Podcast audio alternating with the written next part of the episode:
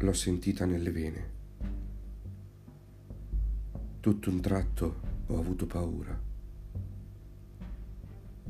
Mi sono guardato intorno e con i brividi lungo la schiena tremare ho sentito il pavimento. I bicchieri dentro la vetrina, i vetri della finestra in cucina. Tutto ha iniziato a tremare ed io non sapevo più che fare. Sconvolto ed incredulo, ho abbassato nel tv il volume. Il sangue mi si è gelato. Una scossa di terremoto.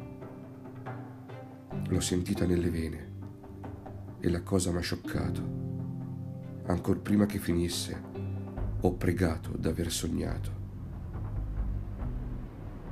Di 4.6 è stata in zona Bergamo, ma pareva sotto il pavimento. Il cuore per un attimo si è fermato. Dopo due ore ancora non si è ripreso.